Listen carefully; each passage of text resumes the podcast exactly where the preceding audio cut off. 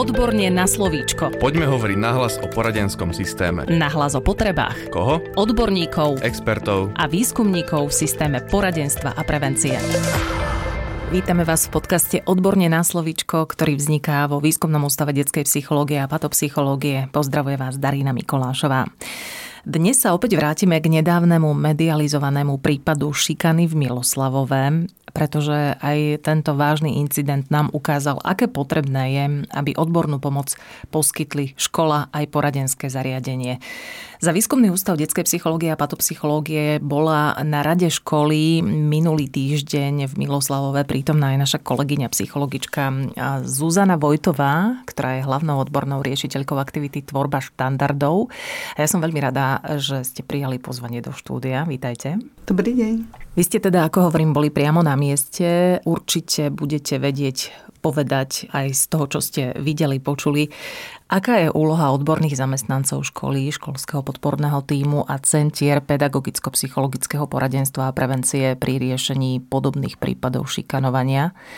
a vôbec pri realizácie prevencie. Mňa zaujíma, či sú vôbec na takéto niečo pripravené. Myslím, že teda v, tom, v tých posledných dňoch od tohto medializovaného prípadu sa asi teda každý riaditeľ školy a určite aj každý riaditeľ poradenského zariadenia musel na chvíľu pozastaviť a porozmýšľať, či by bol pripravený zvládnuť takúto situáciu či by dokázal nejakým spôsobom rýchlo poskytnúť pomoc a myslím, že to je to jediné také pozitívum, čo taká situácia vlastne môže priniesť. Čo sa týka vlastne tej školy, vlastne z tejto návštevy, bolo veľmi užitočné sa dozvedieť o tom, aj teda to vedomenie si toho vedenia školy, že školy síce majú nejaký preventívny plán, vedia, ako by chceli preventívne pôsobiť v rámci rôznych rizikových správaní, majú nastavené nejaké aktivity, e, majú nejaký rozvrh, nejaké ciele, ale keď príde takáto situácia, ktorá sa vlastne odohrala Miloslavove, ktorá E, nebola nejakou takou typickou situáciou a naozaj nabrala také rozmery nejakej krízovej situácie, bolo potrebné vlastne využiť iné postupy, teda také tie postupy krízovej intervencie. Takže môžu byť na to teda e, tieto školy, odborní zamestnanci pripravení, ale v podstate musia aj improvizovať v takýchto situáciách. Asi áno, ale bolo by lepšie, keby bol teda nejaký krízový plán ten krízový plán by mala mať vlastne každá škola.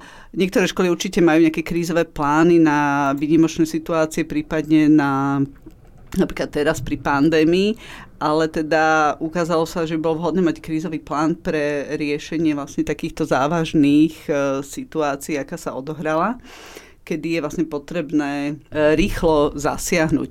A čo by to teda malo obsahovať? Tá škola by mala mať teda nejaké kontakty zosieťovaných odborníkov v rámci toho svojho regiónu, aby vedeli aj v prípade, tak ako sa to odohralo teraz, e, kedy boli vlastne prázdniny a tá dostupnosť je ťažšia, mať nejakú takú tú pohotovostnú linku, či na poradenské zariadenie, či na referát poradensko-psychologických služieb. V tomto prípade veľmi pomohlo to, že teda máme nejaké online poradenstvo, ktoré je stále dostupné a bol to prostriedok, ako sa to zorganizovalo, ale myslím, že každá poradňa, aj každá škola by v tomto období si to mala ešte raz znova zmapovať, znova vlastne vytvoriť si ten plán, že teda ak by sa také niečo stalo, koho budú kontaktovať, či majú vlastne tie kontakty také, kedy dosiahnu toho človeka aj v takejto pohotovostnom režime. A čo ešte všetko môže byť zahrnuté v takomto krízovom pláne, ktorý by mal pomôcť? Tu sa tiež ukázalo, že tých e, aktivít v rámci tej krizovej intervencie je, viacero a väčšinou si to teda berú na plecia to vedenie školy a v tomto prípade bola potrebná komunikácia s médiami, komunikácia s rodičmi, ako komunikovať s ostatnými žiakmi, prípadne so zriadovateľom, samozprávou, s obcov bolo by veľmi dobré, keby tieto role boli nejako podelené a bolo by veľmi jasné, kto bude akú rolu zastávať a tým pádom sa zníži aj ten stres a tá efektívnosť intervencie bude rýchlejšia a taká adresnejšia. Áno, keď si to predstavíme, že v podstate médiá okamžite začali reagovať a naozaj mohli byť v škole asi aj zaskočení, že ako odpovedať a kto má odpovedať. Áno, tá komunikácia s médiami to bola veľká téma a myslím, že taký nejaký manuál, ako komunikovať s médiami v takýchto krízových situáciách by bol tiež veľmi nápomocný, ako pre školy, tak v rámci aj iných inštitúcií v školstve. Určite pomôže aj to, keď si škola uzrejmi, kto a v ktorých prípadoch informuje aj políciu, aj všetky tie ostatné zložky však. A vlastne aj e, samotné to vyšetrovanie obnáša viacero tých procesov a je dobré potom mať aj takú tú správnu evidenciu o tom a tak ako vlastne potom sa dostaneme k tomu, že ten krízový tím, ktorý tam zasahoval na tej škole, potom prišiel s nejakými závermi, s nejakými odporúčaniami. A potom vlastne naplňovanie tých odporúčaní si tiež vyžaduje nejaké nastavené tie procesy a zodpovednosti, kto to bude ďalej vlastne naplňať my máme vlastne v systéme školstva nastavené tie podporné služby tak, že máme teda centra pedagogicko-psychologického poradenstva prevencie, ktoré by mali vlastne po toho zásahu toho krízového týmu prebrať tú zodpovednosť a ďalej vlastne koordinovať všetky tie odborné služby a nejakým spôsobom naplňať ešte teda takú tú akutnú intervenciu, ale potom ďalej zrevidovať e, tie preventívne aktivity a nastaviť v spolupráci so školou a so školským podporným tímom tie preventívne aktivity, ktoré budú potom dlhodobo nejakým spôsobom e, zacielovať a eliminovať to nežiaduce správanie a tie nežiaduce prejavy. Keď sa táto krízová intervencia skončí, čo nasleduje po nej v takýchto prípadoch? V prípadoch aj to šikanovania, ale aj iných nejakých závažných udalostiach je dôležité pracovať vlastne so všetkými účastníkmi tejto udalosti. A tu sa to vlastne týkalo učiteľov, detí aj rodičov. Aj odporúčania toho krízového týmu zasahovali vlastne na všetky tieto úrovne a zdôrazňovali potrebu intervencie u všetkých týchto cieľových skupín.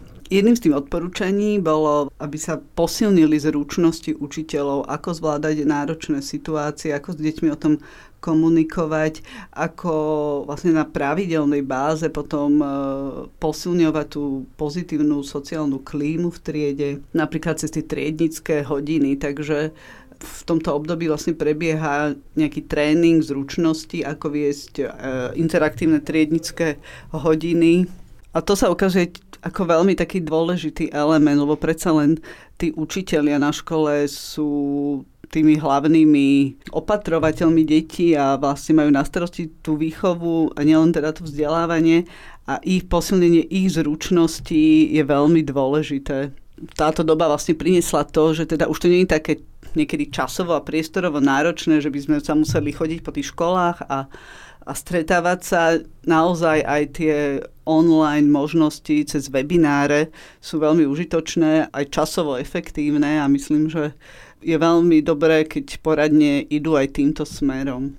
Potom e, ďalšie gro tej odbornej činnosti poradenských zariadení na školách v spolupráci so školským podporným tímom je teda tá práca s deťmi, na zlepšení vlastne tej sociálnej klímy, nejakom nastavení nejakých takých nových komunikačných pravidiel a vôbec na zlepšení vlastne tých zvládacích mechanizmov. Áno, tá práca s deťmi bola veľmi dôležitá na všetkých úrovniach. Ja som napríklad čítala, že deti nevedeli, ako komunikovať teraz s tými agresormi, takže netýka sa to iba tej obete, ale naozaj deti, ktoré poznali napríklad týchto agresorov. A rovnako asi dôležitá je aj práca s rodičmi však. V tomto prípade vlastne boli zasiahnutí aj rodiči, ako keby prišli o taký pocit bezpečia, kontroly, mali pocit, že tá situácia nejakým spôsobom je pre nich neprehľadná. E, boli tam zapojené tie sociálne siete, ktorým tí rodičia často aj nemusia rozumieť, nemajú vlastne vedomosti o tom, čo všetko vlastne tie ich deti na tých sociálnych sieťach a vôbec e, s týmito technológiami vlastne robia, aký to má na nich vplyv. Takže tá jedna veľká oblasť, ktorú možno troška ešte stále zanedbávame, je podpora rodičov v oblasti digitálnych zručností. A týka sa to pravda, že aj učiteľov, aj detí. E, je to taká oblasť, ktorá sa stále nejakým spôsobom rozmáha, stále sa mení, stále sa menia tie platformy, ktoré deti používajú a každé prinášajú svoje rizika.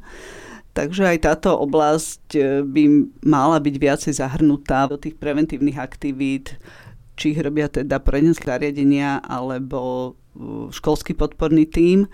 ale verím, že napríklad aj tým zavedením digitálneho koordinátora na školách, že sa posilní aj táto oblasť, aby deti rozumeli tomu, čo to prináša a ako táto virtuálna realita ovplyvňuje ich fungovanie. Rozumiem, keď hovoríme o krízovom týme, mm, je to iba o jednom stretnutí alebo o viacerých stretnutiach, ktoré sa majú realizovať?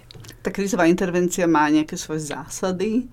Vždycky vlastne tí odborníci, ktorí to realizujú, majú nejaký ten svoj scenár, ako to realizujú. Vychádza to aj teda z takých tých teórií a konceptov, ktoré sú podmienené ich e, výcvikom v každom prípade sa veľmi odporúča, že po jednom tom zásahu je dôležité sa tam vrátiť a asi po štyroch týždňoch by mal prebehnúť také pokračovanie a také zhodnotenie toho, ako sú na tom deti, aká je situácia na škole, či je potreba niečo prestaviť, či sa objavili nejaké nové fenomény, ktoré by bolo treba potom zahrnúť do ďalších intervencií. Tuto možno sa môžem pristaviť pri tom, že že tak ako vlastne riaditeľia školy si musia zrevidovať tie svoje bezpečnostné plány a potom aj tie následné preventívne aktivity. Aj poradenské zariadenia vlastne to vyvíja na nich určité nároky, napríklad mať vytrenovaných ľudí na tú krízovú intervenciu. A máme teda rôzne regióny, v takom prípade, ak prípadne nemajú ešte vytrenovaných e, odborníkov, je dobré, ak sú tiež vlastne zosieťovaní, ak majú nejakú dostupný adresár, majú nejaké kontakty, že ak by sa to stalo v nejakom inom regióne, vedia, na koho sa môžu obrátiť. Či je to nejaká e, iné poradenské zariadenie, či je to referát poradensko-psychologických služieb, alebo prípadne sú to nejakí školskí psychológovia v okolí, ktorí majú vlastne tento tréning. Myslím, že toto je veľmi dôležité, aby sme mali vlastne všetci nejaké také tie pohotovostné plány a mali nejaký ten scénár, ako zasiahnuť. Poďme sa ešte vrátiť k prevencii, aj keď sme sa ju už čiastočne dotkli. Ako má byť nastavená prevencia rizikového správania v podmienkach školy? Tá prevencia vlastne by mala stať na takých troch pilieroch. Jedným sú to nejaké pravidlá na zvýšenie bezpečnosti detí, a potom sú to programy takej tzv. nešpecifickej prevencie zamerané na rozvoj životných zručností, kam patria vlastne nejaké zručnosti sebaovplyvňovania a tiež sociálnych kompetencií. A potom sú to nejaké cieľené aktivity zamerané na jednotlivé formy rizikového správania. Ten súbor pravidel pre zvýšenie bezpečnosti vlastne obsahuje niektoré také tie hlavné veci, ako je popis rizikových miest v škole, nastavenie nejakých dozorov, vlastne také ako keby vychytanie tých tmavých miest, aby sme čo najviac vlastne zabránili nejakým takým vystavovaniu nejakým rizikovým situáciám. Potom je to vlastne aj také zmapovanie tej sociálnej klímy, k tomu slúži nejaký monitoring. E, v súčasnej dobe stále pribúda tých školských podporných tímov, takže ak je na škole školský psychológ, prípadne sociálny pedagóg, je to naozaj úžasná príležitosť e, si urobiť e, pomocou nejakých dotazníkov alebo aj také tie SWOT analýzy, vlastne taký celkový obraz o tom, ako sa deti v škole cítia, čo vnímajú ako riziko, čo ich ohrozuje a tiež vlastne aké sú kompetencie učiteľov, lebo teda máme veľa triednych učiteľov, niektorí majú tie kompetencie, niektorí menej.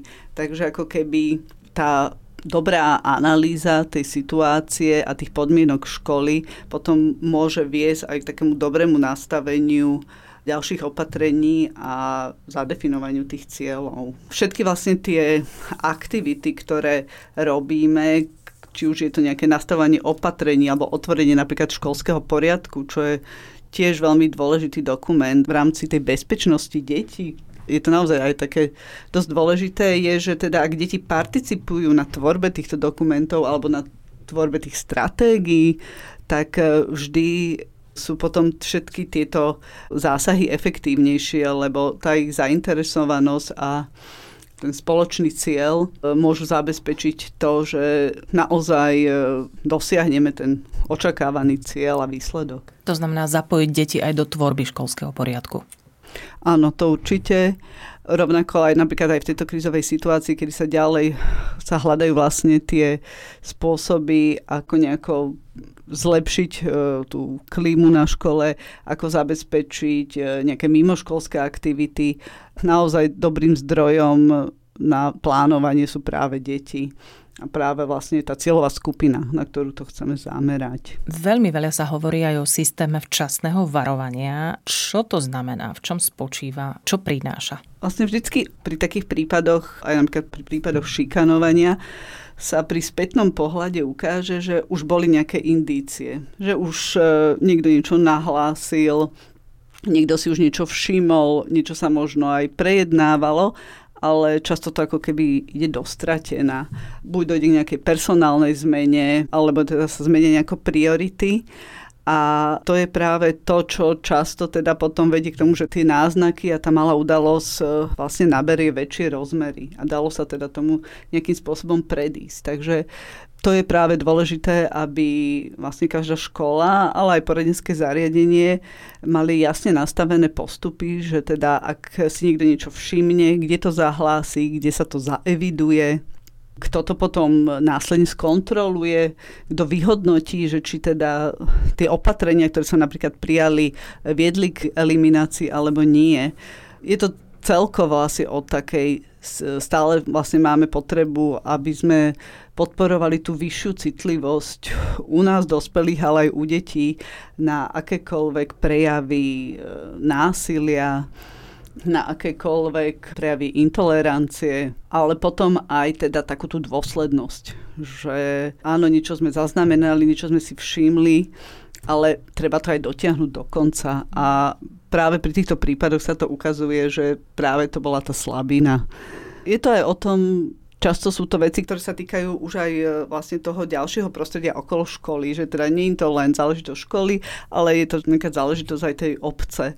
A vlastne každý si ako keby splní tú svoju povinnosť, ale chýba práve tá koordinácia. Ako keby stále sa dostávame k tej problematike multidisciplinárnej spolupráce že všetci robia vlastne tie svoje aktivity v tom najlepšom úmysle, ale ten nedostatok tej koordinácie a prepojenia a možno potom takých tých kontrolných mechanizmov stále znižujú tú efektivitu všetkých tých intervencií. A vlastne tu sa dostávame aj k takej téme tej komunitnej prevencie, v tomto Miloslavove tá obec hneď vytvorila taký projekt Bezpečný Miloslavov a presne začala uvažovať o tom, ako môže do toho zapojiť tých tzv. kľúčových aktérov, ktorí pracujú s mládežou, ako zapojiť políciu, nejaké neziskové organizácie, rodičov, dobrovoľníkov a výskumy ukazujú, že to je tá najlepšia cesta, taká tá komunitná, volá sa to aj environmentálna prevencia lebo tá dôležitá hodnota, ktorú tento prístup prináša, je tá celková zmena tých postojov tej spoločnosti. A myslím, že vidíme to aj teraz, že e, naozaj všetko je so všetkým prepojené a tá celková atmosféra, ten hodnotový systém, to, ako ľudia medzi sebou komunikujú, aké majú priority, akú dôležitosť skladú tým dôležitým veciam, tak to má potom vplyv aj na to vzdelávanie, aj na tú výchovu a, a na to vlastne, ako deti fungujú. Tak nám teda povedzte, ako môže a ako hlavne má škola využívať všetky tie vonkajšie zdroje, o ktorých hovoríme možno napríklad aj teraz. Napríklad aj v tomto prípade e, bola ponúknutá škole pomoc naozaj z rôznych strán. Máme Centra pre koordináciu násilia na deťoch, e, máme rôzne neziskové organizácie a tam je vlastne dôležité, aby naozaj bol ten jeden, ktorý to nejakým spôsobom bude koordinovať. Či to je ten školský psychológ, či je to vedenie školy, alebo či e, nadviažu spoluprácu s poradenským zariadením, ktorý vlastne pomôže nejakým spôsobom vyskladať tú pomoc. Tiež, čo sa ukazuje ako veľmi užitočné, je, keď centra pedagogicko-psychologického poradenstva idú do tzv. koalícií s ďalšími subjektami a keď sú zapojení v rámci toho svojho regiónu do rôznych zložiek, napríklad, že teda sú súčasťou rady školy, sú súčasťou nejakých komisí, ktoré sa venujú prevencii na úrovni tej samozprávy, je naozaj dôležité, aby všetky tie aktivity e, vlastne naberali taký ten širší rozmer. Ako sa realizujú tieto aktivity a programy zamerané na konkrétne prejavy nežiadúcich javov, akými napríklad je šikanovanie alebo užívanie návykových látok? Ako ich môžeme vnímať? Je dôležité, aby vlastne všetky preventívne aktivity vlastne začínali čo najskôr, teda už v tom predškolskom veku. Väčšinou to má formu rozvíjania takých základných zručností, ako zvládať hnev, ako komunikovať s deťmi, sú to aktivity, ktoré posilňujú nejaké sebahodnotenie dieťaťa. Potom vlastne v tom neskoršom veku je dobré vlastne do takých tých e, všeobecných programov, ktoré sú založené na rozvoji životných zručností, doplňať nejaké také informácie, ktoré sa viažú k danému rizikovému správaniu. Takže môžu to byť vlastne nejaké informácie o nejakej trestnoprávnej zodpovednosti, môžu to byť informácie, kde sa obrátiť, vlastne nejaké také konkrétne kroky, ktoré to dieťa vlastne môže urobiť, aby buď zasiahlo, ak má nejakú vedomosť, alebo ak potrebuje ochrániť. Ale naozaj takéto gro všetkých tých preventívnych aktivít stojí vlastne hlavne na rozvoji takých tých dôležitých zložiek osobnosti a toho sociálneho fungovania. Aké sú ďalšie atribúty efektívnej prevencie?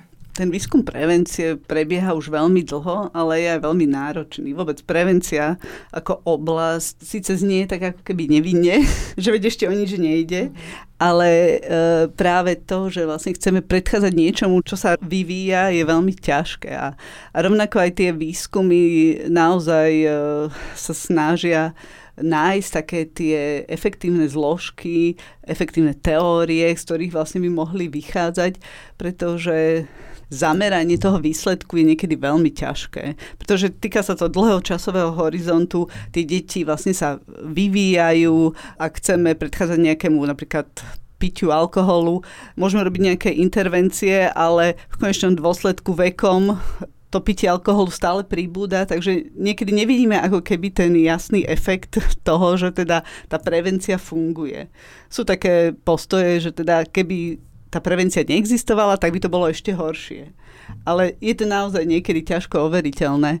Také tie hlavné teórie, ktoré sú dôležité pri tvorbe preventívnych programov, sú nejaké kognitívne modely, teda, ktoré hovorí o tom, že je potrebné mať nejaké informácie. Sú to potom modely sociálneho vplyvu, potom sú to nejaké sociologické a vývinové modely, ktoré hovoria teda práve o tej potrebe toho zapojenia, toho širšieho okolia. A potom sú to ešte modely komplexného vplyvu sociálneho prostredia a tie práve zasahujú na všetky tie hlavné životné zručnosti, na schopnosti rozhodovať sa, zvládanie úzkosti a stresu, nácvik sociálnych zručností. Takým programom je napríklad program Unplugged, ktorý máme vlastne na Slovensku nejakým spôsobom adaptovaný to, s čím vlastne zápasíme v rámci prevencie v našich podmienkách, je možno nedostatok nejakých programov.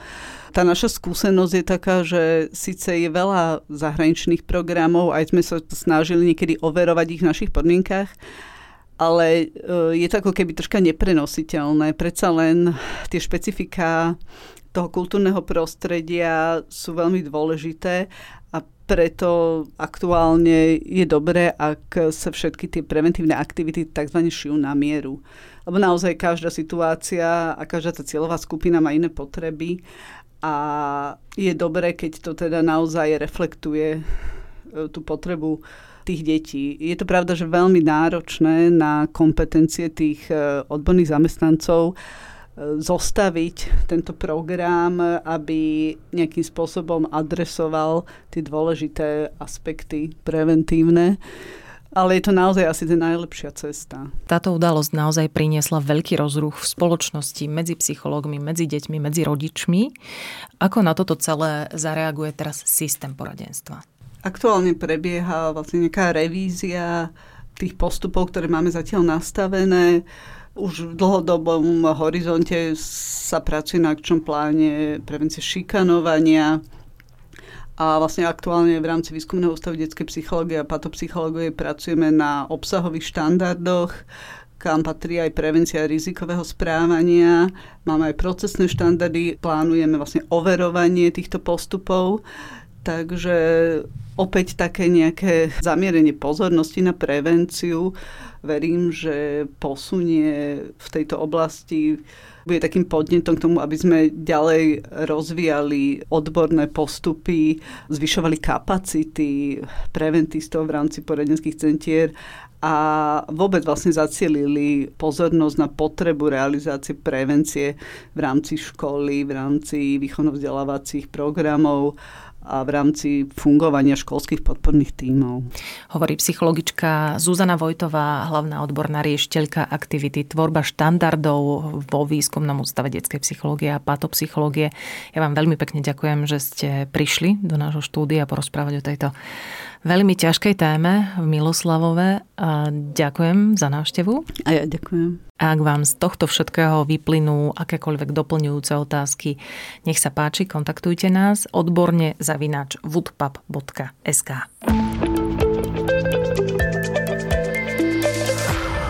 Podcast Odborne na slovíčko sa realizuje vďaka podpore z Európskeho sociálneho fondu a Európskeho fondu regionálneho rozvoja v rámci operačného programu Ľudské zdroje.